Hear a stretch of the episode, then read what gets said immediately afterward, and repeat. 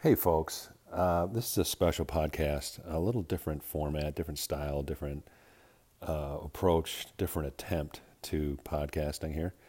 Um, I'm actually not walking the dog right now. I'm actually inside air conditioning at 78 degrees. It's uh, 7:15 in the morning, and I'm gonna try to try to knock out this podcast, a nice short one dedicated to an advisor I have, and um, let's see how it goes. So the idea is the subject of this is the my passion for walking in the spirit and I know from 40 years of being in various Christian communities that the subject of the Holy Spirit is very difficult to understand and also articulate and communicate for others. And um, I think I, I kind of got myself in this process that's helping me. So I don't know if it'll help you or or whatnot, but um, I um, started this process with the idea that we quote verses so often in churches, or we get a little snippet here and there of one, you know, three or four verses out of this chapter, and and and if you hang around church for 40 years, you're probably going to get the whole thing. Um, and and then the other factor is like church is usually um, once on Sunday, um, but I am reminded little little trail there that the Roman Catholic Church have mass every day. You can you could actually go to mass every day. So shout out to Roman Catholics. You actually got something good going on there. But either way, I actually don't think that going to a a building, going to a group, going to somewhere and listening and hearing someone speak, even if it's from the scriptures, it's good. But I think what I'm proposing is much, much better and, and it's personal to you and it's a daily reading you do yourself, and it's not reading. Um, well, there's all so many famous devotional books by so many people, but when, but if you read a devotional book, you're actually getting filtered thoughts, right? You're reading words from someone that you know they may eloquently express wonderful things about God, right? So my thing of walking in the spirit is going back to the core message of the whole thing, the whole and when I say the whole thing, it's it's the Bible, right? It's, it's you know we have these scriptures somehow where we don't have much else to go on. We we you know there's all kinds of arguments about whether the Bible's true or not, whether these things happen. There's there's a lot of support for it. I'm not an apologetics guy. Like that's all there's a whole bunch of people that come up with apologetics about why these things are true. Um, my position is that uh, the, the events fairly clearly happen that there is a, a, man that came, Jesus Christ, that was crucified and uh, raised from the dead. They can't find his body. Um, and it's documented in the scriptures. So those events, a big, big, big event, and it and it flows out of Judaism, right? So the whole history of God interacting with the Jewish people. So we have that Old Testament process, and so my view on the whole message of the whole thing is, you know, God was is up to something. It's a mystery, as they say in the New Testament. You know, the whole thing's a mystery, and we're created beings. We're humans. We it, it's we're limited. We and that's the way. That's just the way we were created, and it's fine. And the mystery of God and and this whole concept, these philosophical concepts of free will and so forth, they're they're fine, uh, and and that's supported by what happened in in the garden. So you have the Adam and Eve created, and they choose to um, gain knowledge. So to me, that's also interesting because one of my themes is that okay, how much knowledge do we have to have? Because I'm a person that pursues knowledge, knowledge, knowledge. So this process helps me as well because I, I'm thinking how does this interact with the Spirit? How can I walk uh, with God? There's so many passages that talk about walking with God, walking in a manner worthy of God, walk in the Spirit. What does that What does that do? And I have a unique situation. I have my own life, and the message is that God's present. God's um, fully present, and it's up to us to kind of acknowledge Him or recognize that or just humble and say, okay, God, you're present.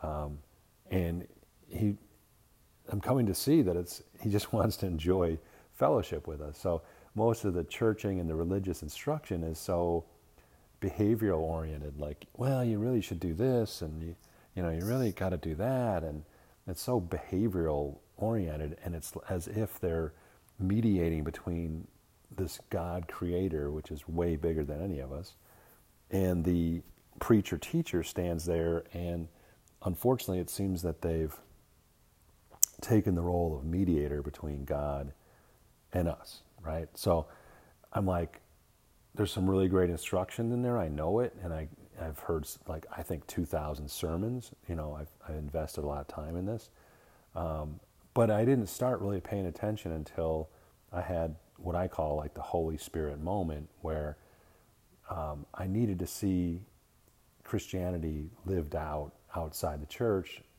outside of Sunday morning, and I, I never really saw that growing up. I was pretty much rebellious against being taught facts. Now I had all the facts about redemption, all these big words, you know, you get reconciliation and propitiation and things. And it's like, well, this is an academic study.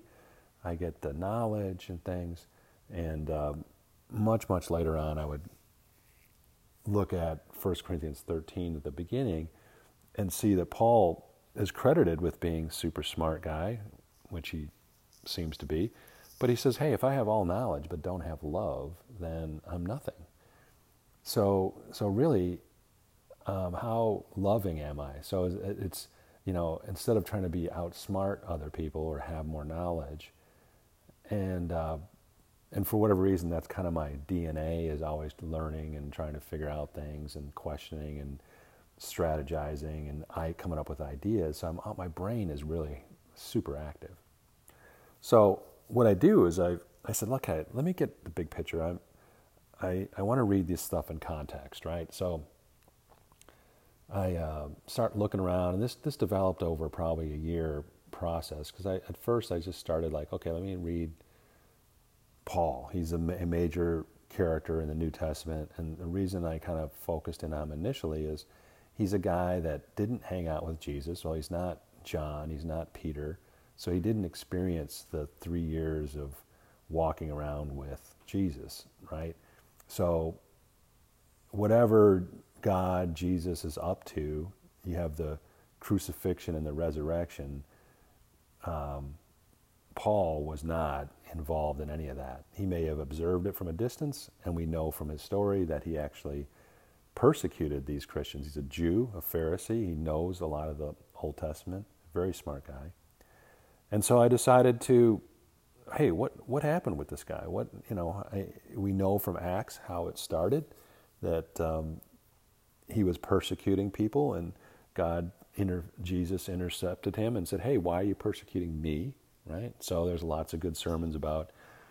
Um, Jesus actually felt like Paul was persecuting Jesus himself, even though he was locking up Jewish believers of the new way, they called it, right? The way. So anyway, so Paul actually um, started, he probably didn't, he was probably had that um, event, and I don't think he really was super active as we would know him for like 15 years. So something was percolating with him for 15 years, and then Barnabas comes along and calls him to help in Antioch and Gentiles, who we are, right? So you know, we have um, the whole planet now with seven billion people, and and biblically they would say that there's either Jewish people or Gentiles. So we're all Gentiles. So I'm I'm pretty sure I'm speaking to a Gentile person. It's like, well, how did we come of faith? Because we didn't have the history of those thousand years with the story of God working with a special people. And, and it's a mystery why God chose to do what He did, but that's what He did.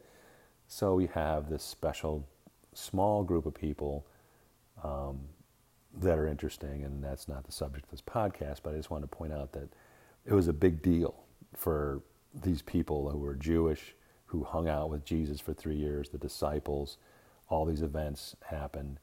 Um, Jesus resurrected, tells them that the Holy Spirit's coming, the Holy Spirit comes. Um, many amazing things happened. A lot of Jewish people are are um, understanding the history, the connection from the Lamb of God. The, the, they see the connection with Abraham offering Isaac, his only son. And, and so there's all this symbolism, which is not just symbolism, it's their story, it's their, their deal.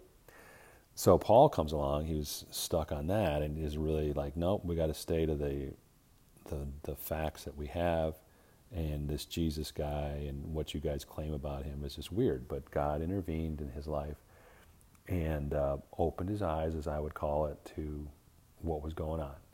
So now, 15 years later, he's going to help Gentiles out, goes on missionary journeys, and eventually he gets over into the, what's today's Turkey and then Greece. So his first letter apparently is First Thessalonians and Second Thessalonians. So we pick up a Bible. I mean, everyone, one of us will pick up a Bible, and it'll start out with Matthew, Mark, Luke, and John, the four Gospels, which tell you the story of who Jesus was, what he did, many of the things he said, and um, and then it goes into the Book of Acts, which is the flow and history of the first, I don't know, 20 or 30 years of the church. And then you have letters, okay? And, and I think it's really important to, to see what Paul says and Peter and John and and, and just kind of put it together. And, and not not the message I pick up is from from my 40 years of Christianity is is that the Bible's the Word of God. It's inerrant, and unfortunately, it comes across to me like people pull verses out and and try to apply them to 2019, you know, and they don't they just don't look at the history of like how these things were written who's writing it, what's their background, right? So, and again, it's not an academic exercise. What I'm proposing is not, you know, studying Greek and Hebrew and, and getting really complicated. It's not doing a, you know, in-depth Bible study. I'm not proposing, oh, read this. Here, I'm going to give you the questions you need to ask. No, none of that. I'm just saying, let's, hey, folks, we have the luxury right now of being able to just read this ourselves. It's so convenient. And, and historically, we know from 1500s, the printing press came out in that era. Martin Luther printed the Bible in German the first time. So now the, the scriptures are now very available. And even in 2019, here 500 years later, it's so easy. It's on the phone. And we can read this stuff. Now, I decided to like, okay, let's let me follow this Paul character and read through his um, books and then also try to follow his his life, right? Because it Acts kind of covers his life, and you can see where he's visiting these various churches that he's groups of people that he set up and what he says to them, and it's just fascinating. It's all there. Not it's not hard to read, and um, so I read it one chapter at a time. So I start. Um, actually, I've I'm, i made a change this week. See, it's, it's still kind of evolved. So John 20 is where I'm deciding to start. So I started John 20. It's a gospel, and it's Jesus' resurrection. And I even got a kick out of that because, you know, some people have talked about this too before, I'm sure. And I and I'm not. I don't, some of my biblical commentary, I'm sure, is not the first time ever someone said these things or observed these things in 2,000 years. But for example, um, Mary comes to the um, tomb, and Jesus isn't there, and there's some guy there and she thinks he's the gardener and says like oh mr gardener um, have you seen jesus and have you taken his body somewhere? And uh, have you laid his body somewhere? May you tell me where it is? And the guy that she's talking to is actually jesus. So there's a good question like this woman spent many hours with jesus so he didn't look like the jesus she saw when he was walking the earth. So, I, you know, they could recognize him if he talked to her, right? So, almost right there at the beginning, you can see like we might know about Jesus, and this almost is starting to sound like a sermon. So, I'm sorry about that because I'm I should stay on track and and talk about the um, process here. But I, I just wanted to point out that there's some gems there. It's like, oh, Mary didn't even recognize him, and he revealed himself to her. And it's like, well, that's kind of odd, right? So I don't want to go too deep into that. There's, but that's a very beautiful moment. And then um, uh, Peter and John um, running to the tomb and so forth. And then it goes into John 21, which is my absolute favorite. And I used to start at John 21, but I thought, you know, I might as well start at, John 20 because that's the resurrection. 21 is like 20 days after the resurrection or something like that. I'm trying to figure it out. It doesn't matter whether it's exactly 20, 30 days after the resurrection, but the, ch- chapter 21 is that point. And it's not quite the very end, but uh, the book of Acts um, covers that very well, chapter 1. So I go from John to Acts and I read through Acts, get an overview of the whole story, what Peter did, John, people being thrown in prison, getting out the same day people getting thrown in prison and being stuck in prison for four years. That's a little different.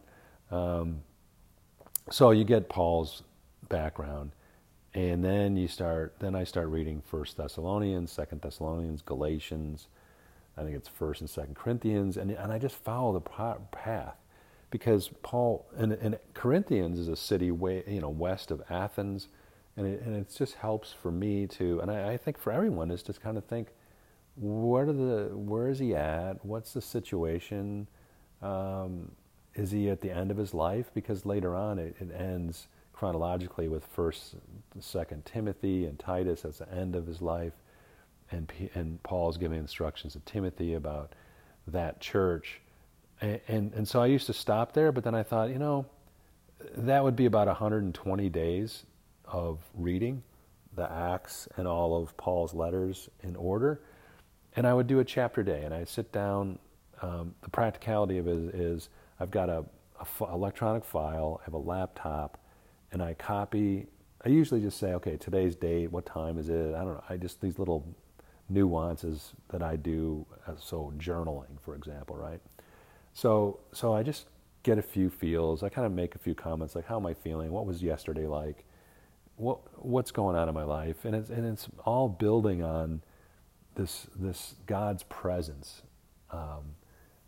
twenty four seven, you know, and and uh, so I'm developing a, a, level of confidence in that that in every interaction that God is present. So it's I don't really have it mastered, and that's okay.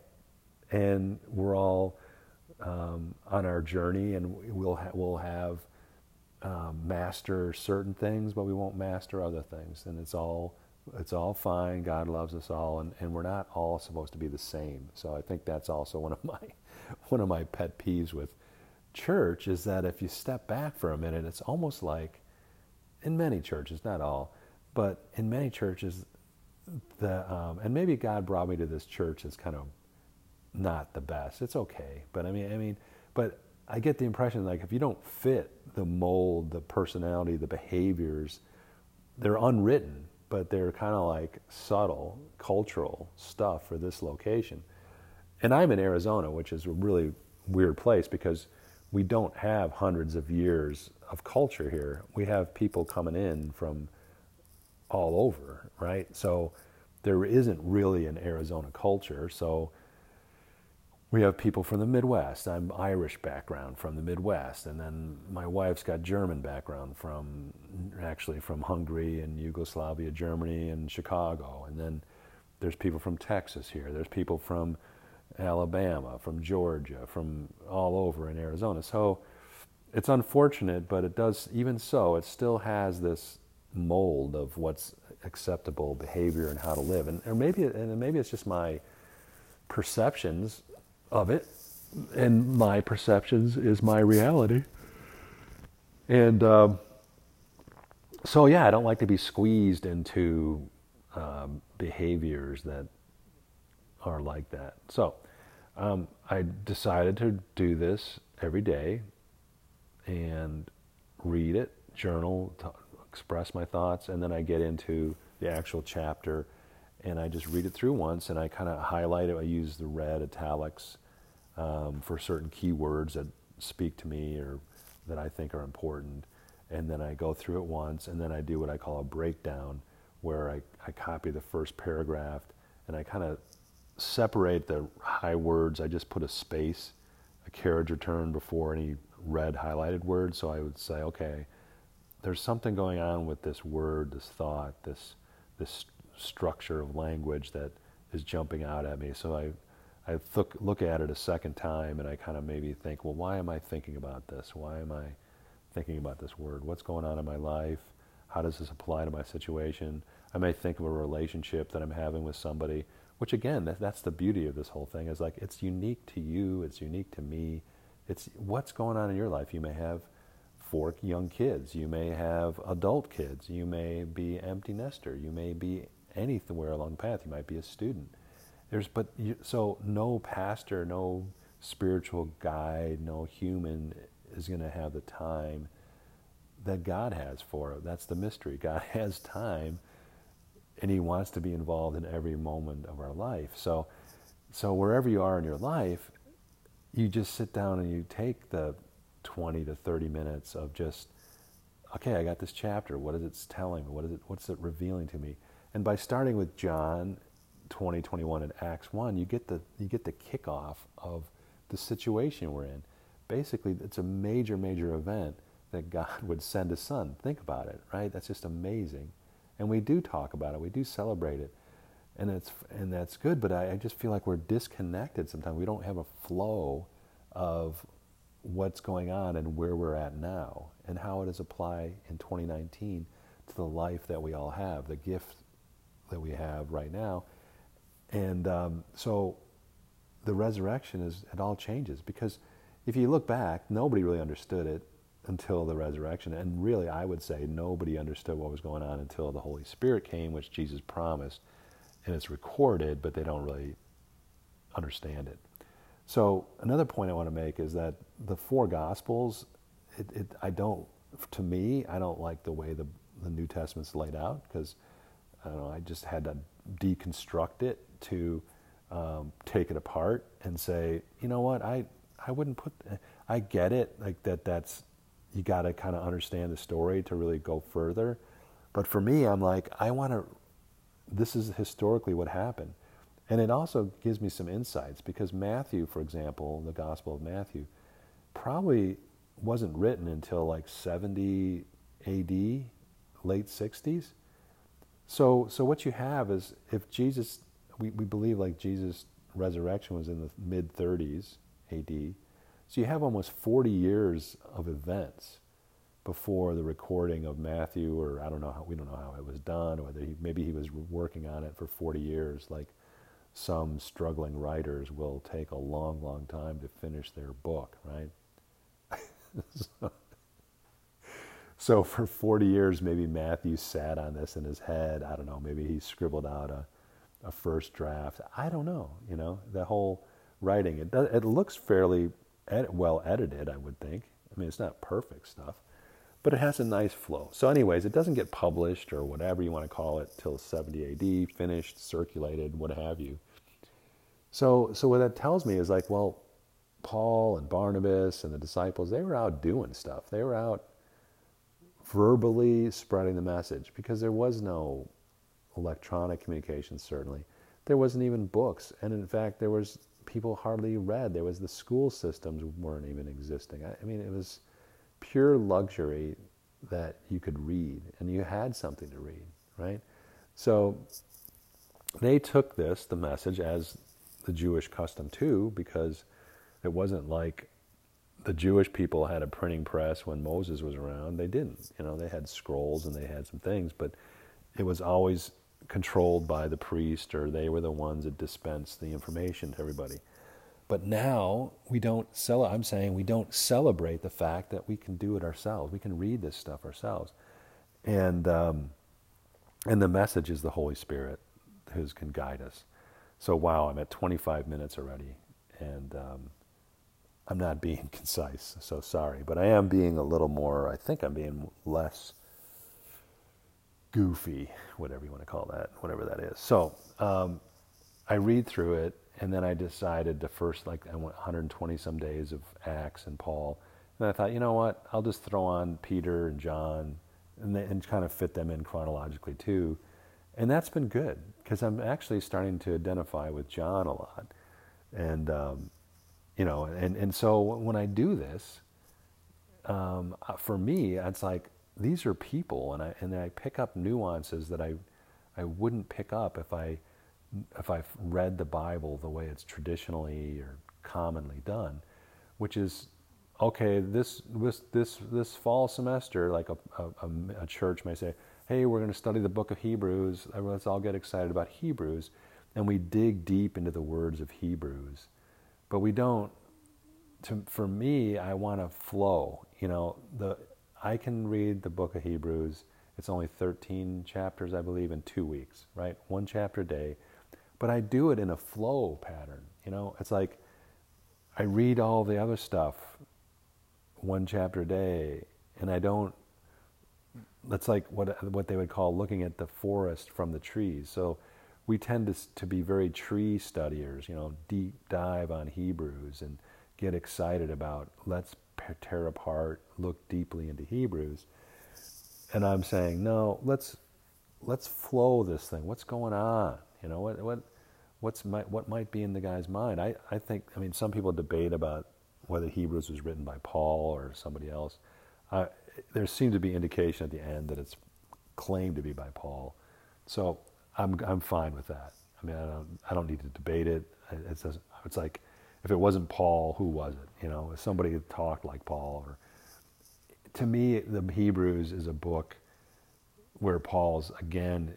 It's related to me to Romans, where Romans there's a couple of chapters where Paul has a heart for his Jewish people, and think about it, people. It's not the the the the way the American Protestant pastors and teachers treat the Bible. It's like Paul's just an instrument of God to get the word out.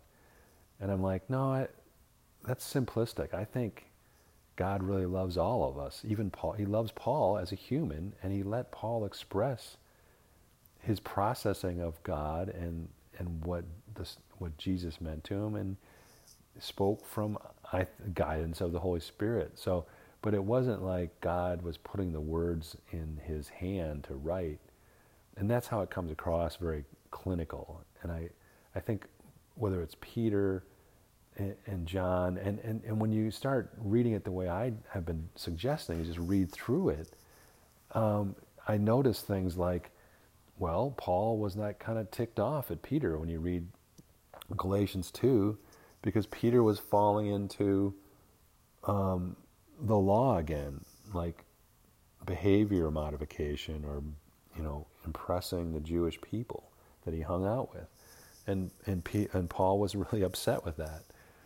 And then, and yet, we know Peter was pretty awesome in, along his story, but his story starts way back with Jesus. So, um, you know, and, and that's in the gospel stuff. But the, the on, on Peter, then, when he writes his letters, I was really impressed when Peter, at the end of his life, acknowledged that, hey, Paul's letters are pretty important. They're they're pretty hard to understand or hard or I can't remember the exact words for it.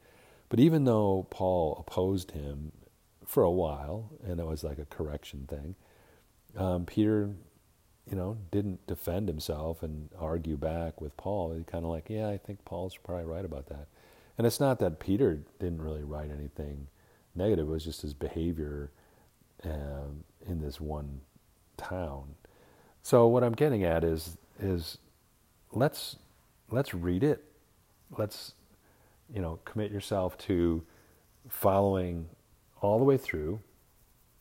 Take and take 15 20 minutes and it's not about the knowledge to me it's about the flow and what's the message of the whole thing so there, there's this mysterious holy spirit that paul talks about on and on quite often and, and peter too and john and and we have the doctrines and the statements of faith about the Trinity, but what it you know what if it's really true? Let's start living like that's true. We all agree to it intellectually, but how do we put it into practice? This Holy Spirit thing. So I I call that the fifth or the sixth sola. So there was uh, many of these solas. It's a bit academic discussion, but I use it I, I accept it. Like, okay, you guys like your five solas? Well, I think it's time for the sixth sola, which is walking in the Spirit. So in Latin, just to, to go along with all the my previous guys that wrote this stuff, the uh, to go along with them, uh, the sixth sola is sola spiritu ambulatio, which is uh, simply walking in the spirit. So that we need to do that. Every if every one of us would learn to live in the presence of God, and the and presence of God includes the Holy Spirit. Walk in the Spirit, have the fruit of the Spirit, which I know I don't. So this is not a I'm not sharing this with you because I have it all figured out. I'm sharing it because I'm on a pathway of improvement, transformation. That's it. So I, I need to transform, get better. A lot of that sanctification actually comes from God, anyways. If in certain passages, we'll find that our growth and improvement actually is God opening our eyes, helping us move forward and get better. So, um, even though there's some analogous pattern to working out in the gym, which I kind of like. Um, I do need to go to the gym and lift weights, and I'm reducing my body fat, and I like that analogy and um, symbolism. And you know, I think we all we probably have a spiritual obesity issue that we can overcome by working out in the gym. So think about it: gyms have only been around for hundred years or less and working out. So what you know, not that many people are working out in the gym, and probably more people should, and they would might benefit from it. But it's just getting the coaching and the pushed over the top to go do it. So this is this is for me, and, and I'm I'm sure there's resistance. Like, well, you're just looking at the New Testament, and you're not even really studying the Gospels. And I said, well, you know, this is the latest. This is what's really going on. This is God departed. This is this is our situation. The Old Testament situation is not our situation. I'm not saying it's not true. I'm just saying let's focus on now, like now. And to me, it's like bonus material to go back to um, Genesis and think about Joseph. And I love the story of Joseph. It's an awesome story. But there, the Holy Spirit was probably working in a way, but it's not the same way as today. So it's available to everyone now and um, and that may sound spiritual craziness talk or whatever, but you know it's it's a great story and it had its purpose. It still has a little you know some purpose, but it it was really purposeful for the Jewish story for the how they moved to through history. That's fine. I get it. And so I don't I don't do a chapter of Genesis a day, you know, and do that. Maybe I will in the future. But for now, I really feel strongly that I need to understand this Holy Spirit. I need to understand what Paul was doing and Peter and John and just get the, the basics of the message, of the current message, because God revealed himself over time and especially through Jesus. We know that. And we know the, the crucifixion, resurrection, ascension, and coming Holy Spirit. Those are big, big deals, you know.